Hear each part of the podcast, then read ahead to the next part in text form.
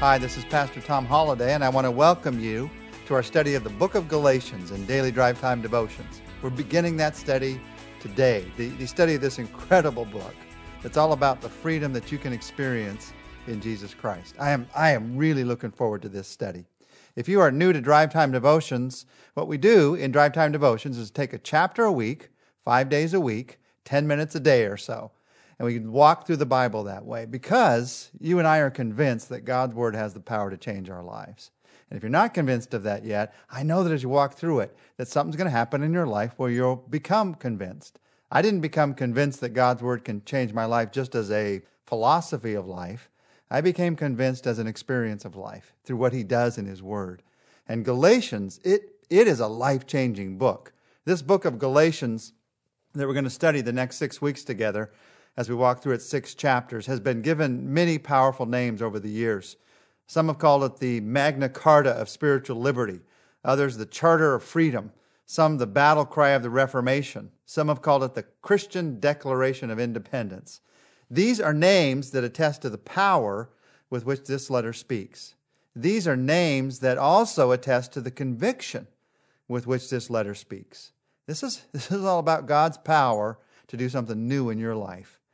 Galatians, it's a great history changing book. And in the way that it changed history, you and I can see the way that it has the power to change our lives. This is a book, Galatians, that solidified the distinctive Christian message of grace in the early church. It made sure that the first century church knew that salvation was by grace alone. It wasn't grace plus what I do, it was by God's grace, God's gift alone. And many say that the Reformation that came thousands of years later was sparked by a commentary, a commentary written by Martin Luther on this book of Galatians. It's a powerful, life changing book. If, you are, if you're caught up in your life uh, with some confusion about what's really true, what can I really trust? Galatians proclaims the certain security of the good news of Jesus Christ in your life. If you're bound up by old rules and traditions and legalism and self instituted, self doubt, self empowered style of living, Galatians tells you that if you're tired of living the Christian life the way you've been living it, you can have a fresh freedom of life in Christ. Now, today, we're going to look at just the first two verses of Galatians and sort of introduce the book, where we're headed look at Galatians a little bit as if it were a play. We're going to look at the characters today, the setting today of this book, and tomorrow we're going to look at the plot of the book of Galatians. Let me read for you Galatians 1 1 and 2.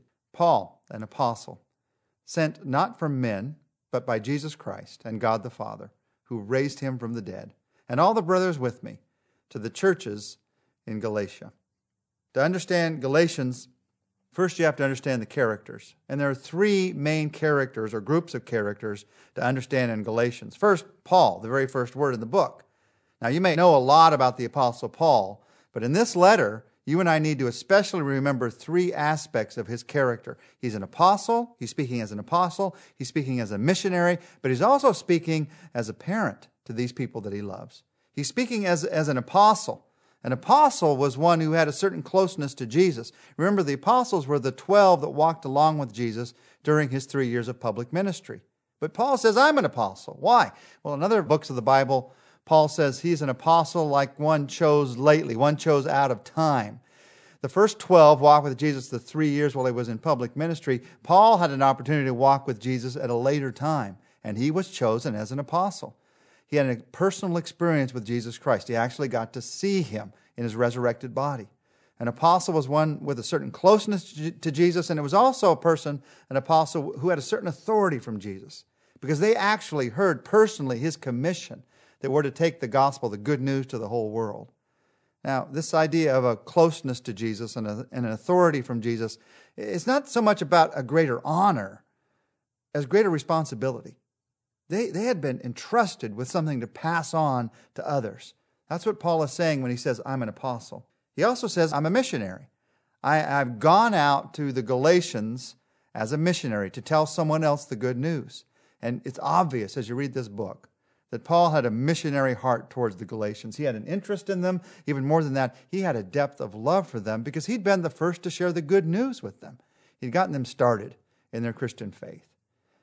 And that's why he also speaks to them in a third way, not just as an apostle and a missionary, he also speaks to them as a parent. In fact, in Galatians 4, when we get there, we're going to see that Paul says he, he labored for their spiritual growth like a mother laboring to bear a child. He has this love for them like a parent would have for a child. He has a deep commitment to these people. And they're in spiritual danger, we're going to find out as we walk through this book. And so he talks to them as a, as a child would be spoken to who was in danger by their parent. There are urgent tones and strong convictions in what Paul has to say. There's also anger. There's anger at those who are doing the attacking, as any parent would. If, if somebody's attacking your child, you have anger towards them. And you're going to hear anger from Paul towards those who are spiritually attacking the Galatians. You also hear surprise surprise at the Galatians that they're so quickly falling into this trap. It's almost like a parent saying, Oh, I'm so disappointed in you. You know how we say this as parents? I'm so surprised that you could go down this road. Paul talks that way to them. He also speaks to them with urgency. He knew the destructiveness of the doctrine that they were listening to. And so, just as a parent would speak to a child who was in trouble and danger urgently, Paul speaks to them very urgently. So, if you look at the characters in this book, you have Paul, you also have the Galatians, whom we've already been talking about. These Galatians were a group of young Christians deciding on Christ's direction for their life. Now, Galatia was a, was a region in the ancient world. It included the cities of Antioch and Lystra and Derbe. It's a place where Paul had gone on his first missionary journey. So he writes to this region, we might call it a, a county today. And he says to them, I want you to know that I love you, and I want to impress on you the urgency of the grace of God.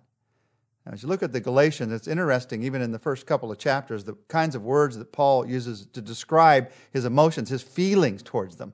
He says he's amazed by them, but, but in this case, he's amazed that they're so quickly deserting the good news, that they're leaving their greatest strength.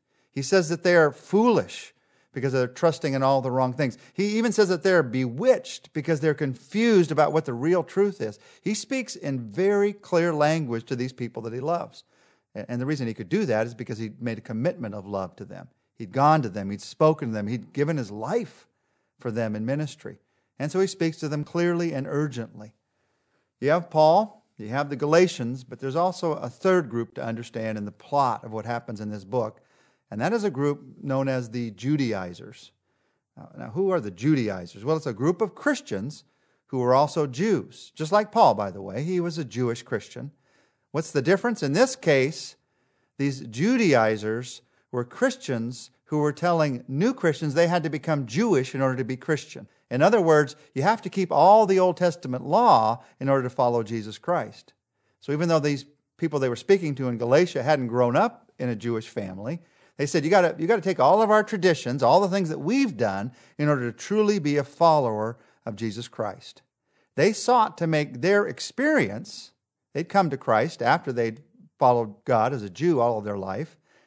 They sought to make their experience the church's doctrine. And they taught in the end, because they were seeking to do this, that Jesus was actually an addition to the truth of salvation and not the sum total of the truth of salvation. We're going to talk about that a lot this week. They also fought. They fought for position by means of personal attack on those who disagreed, specifically Paul. And we're going to see how Paul defends himself against that attack this week. So, th- those are, in brief, the characters in what happens in Galatia. The setting the time is AD about 49 to 50 when Paul wrote this letter. The place where Paul wrote it, from which he wrote it, he just returned from his second missionary journey. And he finds, he gets the news that the Judaizers have swayed or swaying the Galatian church, that they're beginning to accept this false teaching. So he sits down, and you can tell, you can feel it in the letter, to rapidly write out this letter. And inspired by the Holy Spirit, you and I get, a, get an insight into the passion that God has for our spiritual growth. Warren Wiersbe, writing in his introduction to, the, to his commentary on the book of Galatians, says this sentence Galatians is a dangerous book. It is. It's dangerous to false ideas of faith, and it is also, in my life, in your life, a dangerous invitation to real freedom, to break out of the box of faith that's only as big as I am, and to discover the real life of faith that only Jesus Christ can give. So, as you and I begin to study this book together, I'd like to ask, I'd like to pray that God will do in our hearts and our lives what only He can do bring genuine freedom, new freedom into our lives. Jesus Christ, we ask that you would use this book and our reading through the words to bring a new freedom into our lives in an overall way and in specific ways. An overall sense of freedom, but also freedom at specific points in our lives where we need it. That's what this book is written for. And we believe in the power of your word. So we ask that your word would work in power in our lives. And we ask it, Jesus, in your name. Amen. And join us tomorrow. We're going to launch out into this great book about our freedom in Jesus Christ.